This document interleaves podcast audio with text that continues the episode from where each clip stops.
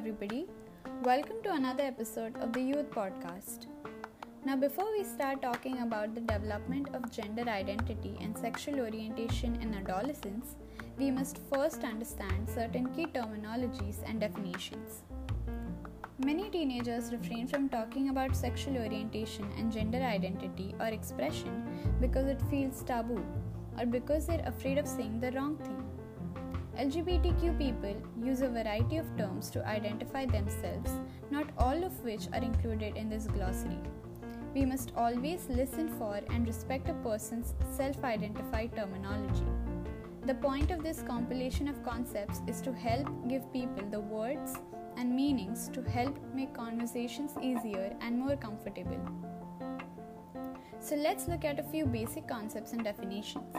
Starting with what a straight person is, it is someone who is attracted to people of the op- opposite sex. Being gay generally refers to a man who is attracted to men. Queer is an umbrella term which embraces a matrix of sexual preferences, gender expressions, and habits that are not of the heterosexual, heteronormative, or gender binary majority. A lesbian refers to a woman who is attracted to women. A pansexual or fluid is someone who is attracted to people regardless of gender.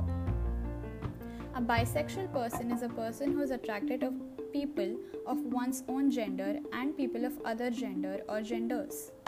An asexual person is someone who is not sexually attracted to anyone and or, or has no desire to act on attraction to anyone.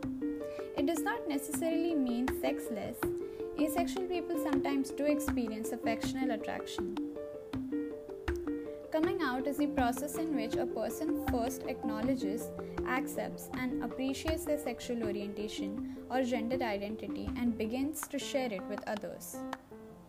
Intersex people are born with a variety of differences in their sex traits and reproductive anatomy. Non-binary is an adjective describing a person who does not identify exclusively as a man or a woman. Transgender and or or or trans has become an umbrella term popularly used to refer to all people who, are, who transgress dominant conceptions of gender, or at least all who identify themselves as doing so. Homophobia refers to negative attitudes and feelings towards people with non-heterosexual sexualities, dislike of or discomfort with expressions of sexuality that do not conform to heterosexual norms. Last but not the least, we have names and pronouns. Using a person's correct name and pronouns is vital.